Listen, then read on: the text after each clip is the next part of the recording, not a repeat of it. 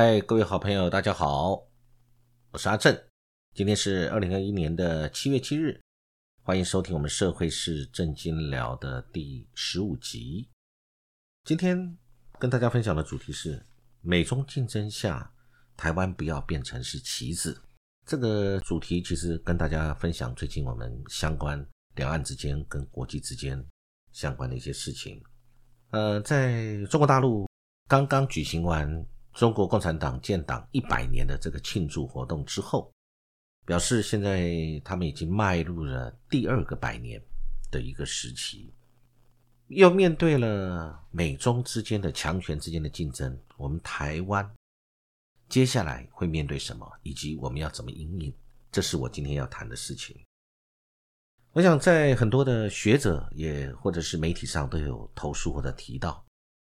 今后台湾可能面对的并不是独立的问题，各位也知道，呃，前国安会秘书长邱毅仁最近在媒体上也有发表相关的文章，说明的是台独是不可行的，是目前是对台湾是不切实际的，类似这样的一个言论。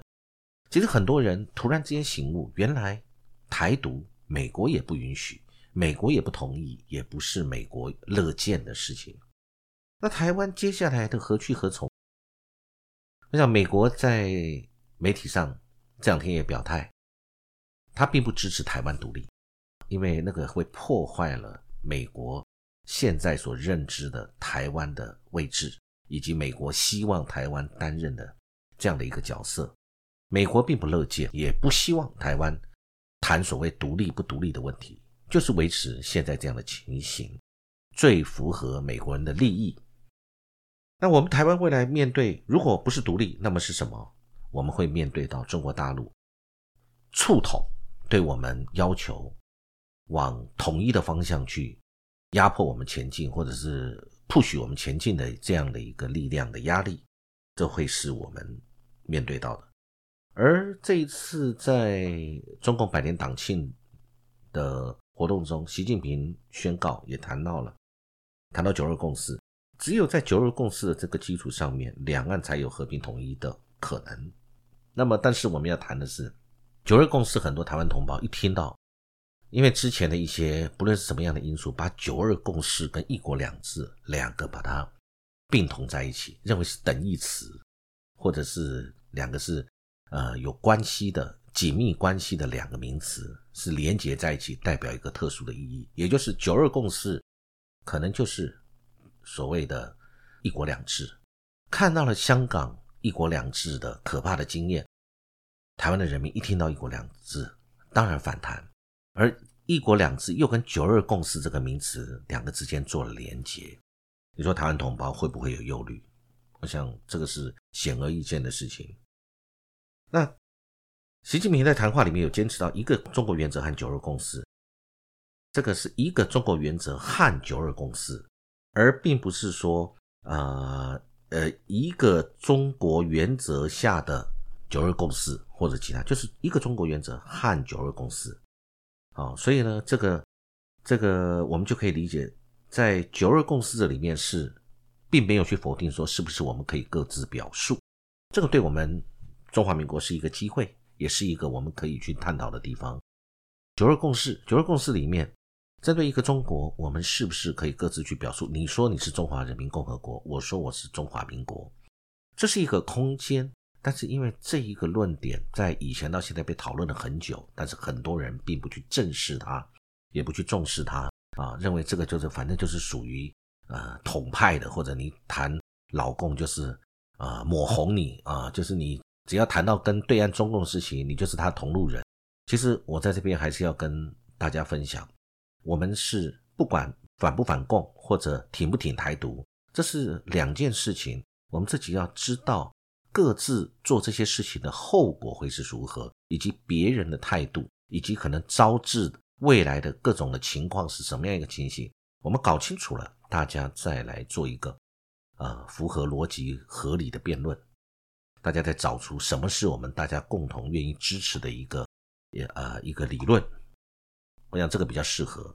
当然，在这次的呃中共百年党庆里面，有个事情是我认为是比较好的现象，就是这里面习近平定调是和平统一，但这个和平统一不是没有条件的，但是最起码大方向上面是和平统一。那要和平统一，那就是谈判。这个谈判并不一定是两面坐下来剑拔弩张，你坚持你的，我谈我的，不是。这个谈判是要有一个过程，有一个谈判的流程，谈判也要有条件，谈判也要有你据之有理的一个呃因素跟客观的环境，大家对你这个论点支不支持？然后你有什么筹码今天可以放到谈判桌上来谈判？那当然，站在中国大陆立场，它是推进和平统一这个进程。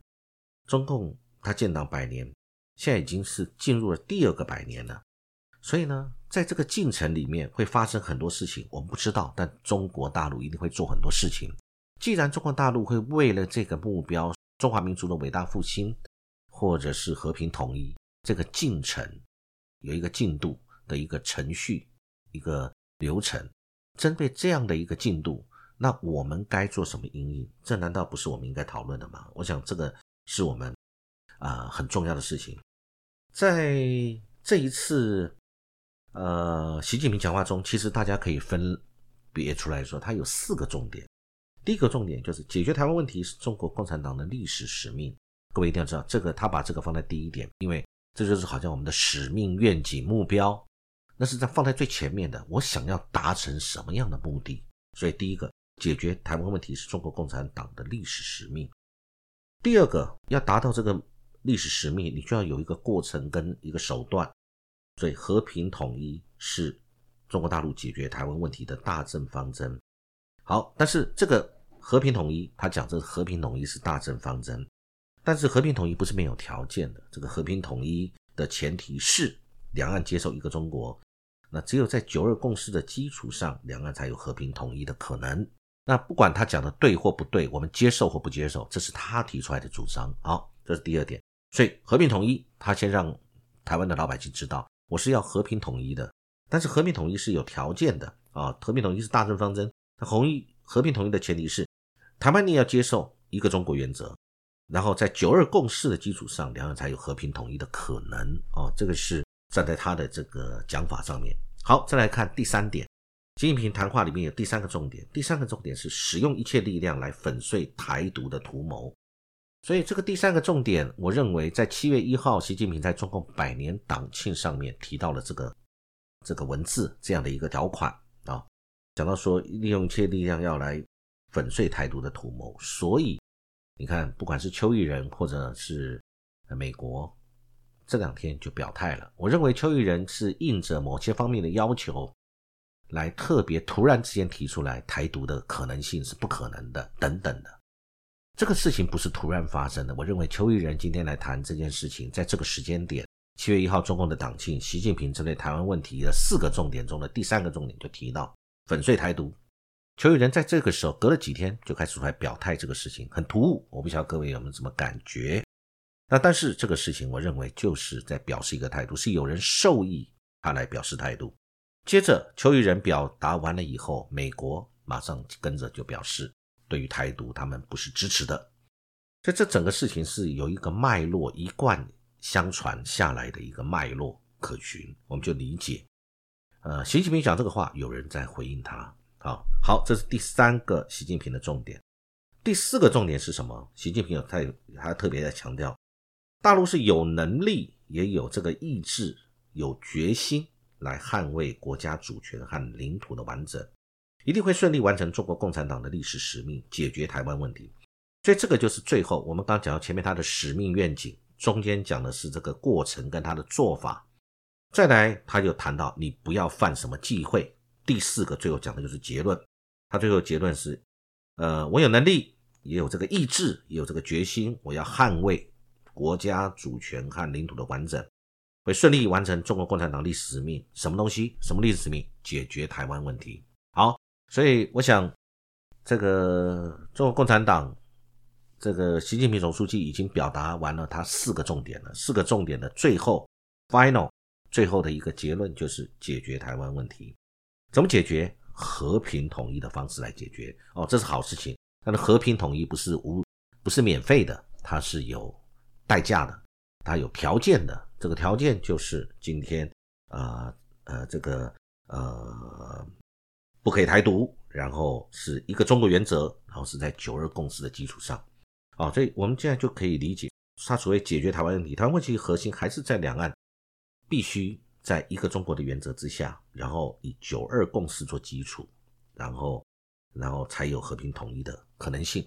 他已经表述他的立场，讲完了。那所以呢，所以呢，所以台湾呢，我们台湾是什么样的态度？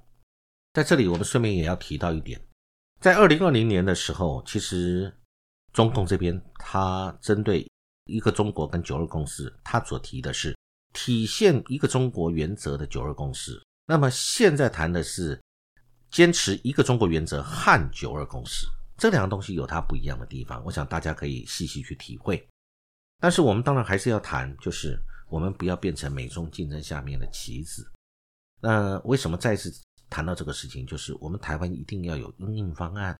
我们面对中共已经表述了他的希望，那你要回应这个隔壁这个强大的邻居，他对于跟我们有切身严重关系的声明，我们要有我们的论述，我们而且要方法，而且我们要目标，而且我们要阶段性去提出我们的主张、我们的做法以及我们希望什么，跟他们一样，他们的使命愿景，我们有我们的使命愿景。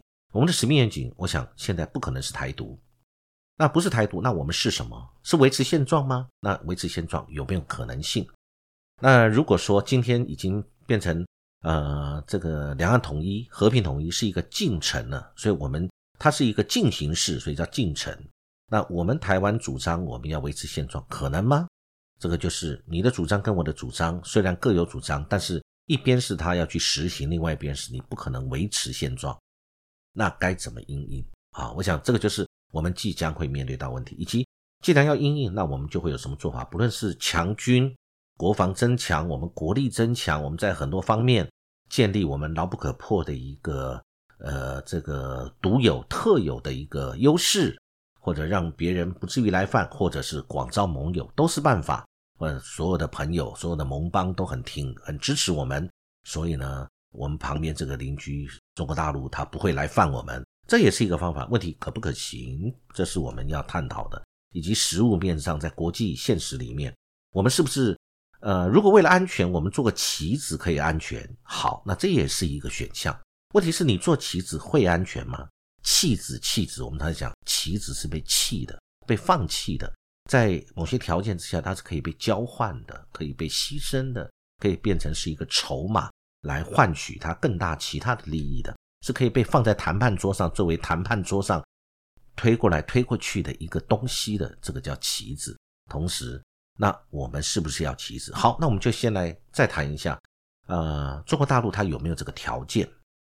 呃，中国大陆先讲他们，不管他们现在经济上面成就，他们在军事上面成就，他们现在上太空，他们在五 G、人工智慧、云计算、大数据、物联网等等各方面，他们都有。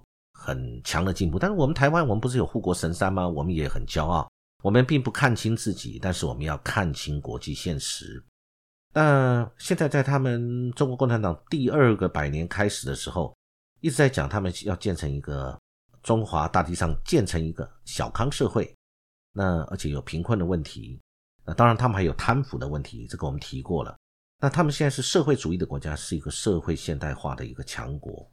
那中华民族伟大复兴这个事情已经不断被中国共产党所提及，那他也把我们台湾纳入整个中华民族伟大复兴里面重要的一环。那在这一次习近平总书记的谈话里面，其实他提到台湾，因为他要谈的东西有太多了，在这么长的一个中共百年党庆的活动上面，提台湾提两次，一个就是在一开始演说的时候，他跟香港放在一起问候。那再来，再来就是谈到了这个呃，针对台湾要实现祖国统一，然后坚持一个中国原则、汉九二共识等等的，这谈到是我们这个问题。因为中国大陆它不论对内对外，它都有很多它必须面对以及必须要解决的问题，以及它的目标啊，十几亿人这样一个大国，它有非常非常多的进步，还有它的防御，还有它的。这个国力的增强，面对科技面对贸易，面对啊各国的这个合纵连横等等的，他有非常多他要去做的事情。那但是我们不论他的怎么发展，我们最重要是我们台湾在这个过程当中，我们如何安全。所以我们也不可否认，就是我我们很多人对于中共你并不喜欢他。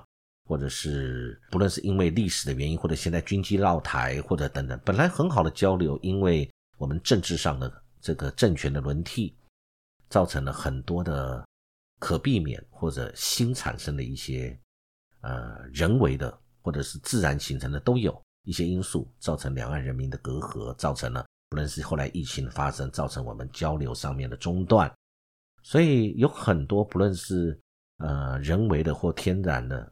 因素造成两岸的交流停止，交流停止是会造成民间的声音被掩盖，民间彼此不了解，就会促使官方对于很多事情态度的转变，不论是从本来互相尊重，甚至到这个在经贸文化上面的交流，变成政治上的对立，彼此的叫嚣。尤其疫情发生之后，我们台湾对于大陆的协助或者帮助，我们的态度当然会让民间有所感，而且是负面的观感很强。负面的声音，人民的声音自然会汇集成一股力量，影响到政府的决策跟政府的态度，这个是一定的。比如说，我们台湾，我们官方，我们民间如果对于某些事情我们很反感，你说政府要不要重视民意？当然要，要不要顺应民意？某些程度也是要。那么。呃，如果他又有事实可以证明，大家的心里都不论是喜恶很明确，你说会不会产生政府的政策上的改变？我想一定是会的。当然，我们在这边还要谈到一个问题，就是我刚刚讲到这个民间的这个想法一样的。如果我们只是不帮忙就算了，但是各位有没有发现，我们在疫情刚开始在武汉最严重的时候？我们民间还有一些，甚至是幸灾乐祸，不但没有帮忙，我们还立刻停止了一些呃交往，以及对他们采取了一些令人感受很不舒服的一些，不管是措辞或者是我们的举措，所以大家这个寒天饮冰水，点滴在心头，所以令很多大陆同胞民间的可能感到心寒。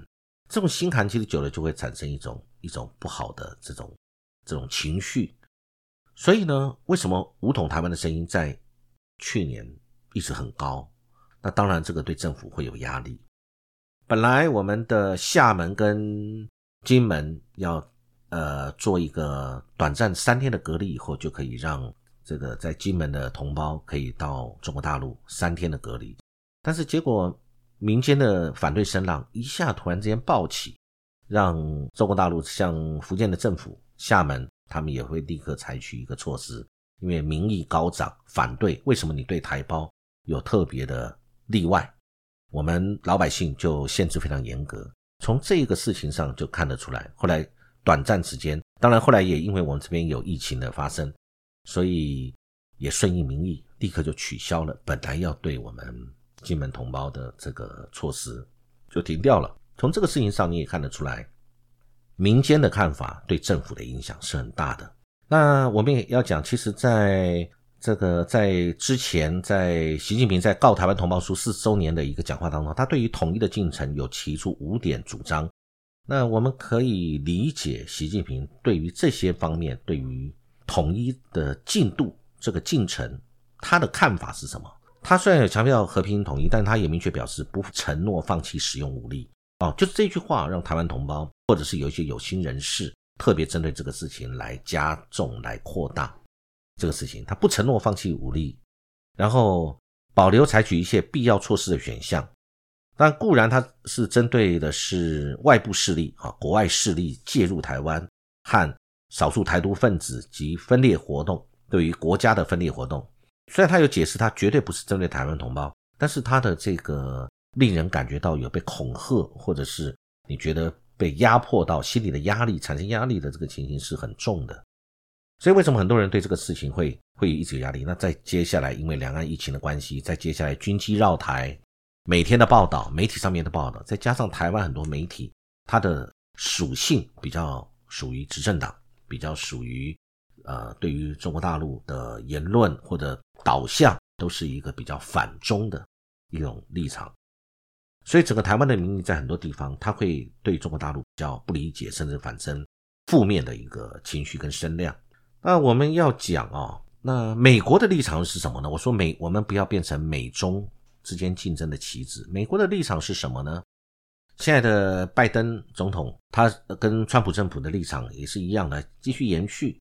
那对于我们台湾，就当做是美国跟中国大陆中间的一个重要的一个谈判的棋子。我个人是这么看，拜登现在，而且他又联合了欧洲的盟友。当然，我们都知道，在欧洲来讲，法国跟德国对于中国一直都是比较支持的，因为这两个国家跟中国在经济呃跟合作上面有非常多的这个紧密的结合。那当然，拜登在这一段前一段时间，他也特别到欧洲访问，也跟 G 七这个七大工业国跟他们有很多的交流，而且谈了很多的，也把。这个台海安全要求，这些盟邦也当做一个重要的一个声明。那这里面其实包含的就是他在联合欧洲这些盟邦，对于中国大陆的围堵，或者对于中国大陆的防备，以及增强自己的盟友的数量跟质量，来对中国大陆产生一个联合防线。其实我们感觉得出来，对于中国大陆来说。欧洲人其实他们是又爱又怕，有很多国家对于中国大陆他们是有很多的合作机会的，他跟美国的立场是不一样的。但是因为美国现在开始，他们对于中国大陆也有他们的忌惮的地方。那在之前因为新疆问题，欧洲跟中国产生了很多的矛盾，所以彼此之间就是一个处于一种动荡的一个环境。那我所以我们在想。呃，其实我们台湾民众啊，根据民调来说，我们大部分的人，不论你的政党属性是偏哪一个方面，但是绝大多数大家还是希望两岸和平，因为理解两岸和平会带来的是平安，两岸的安全。然后能够恢复交流跟和平，两岸的和平发展是最好的选项，对我们是最好的选项。那所以这一次中共百年党庆里面，习近平谈的一些事情，我觉得呃，他并没有把两岸的话路走断，还是留了两岸很多和平统一或和平发展。不论他是想要统一还是发展，反正就是和平的这个机会。我觉得这个对中国大陆也是好事情，兵戎相见，对中国大陆的经济发展或者对于。中国大陆的国力绝对会受到很大的影响，尤其可能产生的后果，世界各国的围堵，世界各国的制裁，这就不单只是一个战争的事情。但是其实万一真的不幸发生了，受苦最大的会是谁？我想各位一定理解，绝对是我们台湾居住在台湾，我们中华民国的老百姓，我们将会是受到最大的损伤的一批人。我们要去思考，这是不是我们要的？还是某些政客要的啊？我想我们要提供一个大家独立思考的一种说法，让大家有机会可以自己来思索，找出我们最适合也最符合现实啊，符合我们台湾同胞的一条路。今天很荣幸，很高兴跟大家分享，期待各位有美好的一天。我们期待很快有机会可以再来交流。谢谢各位。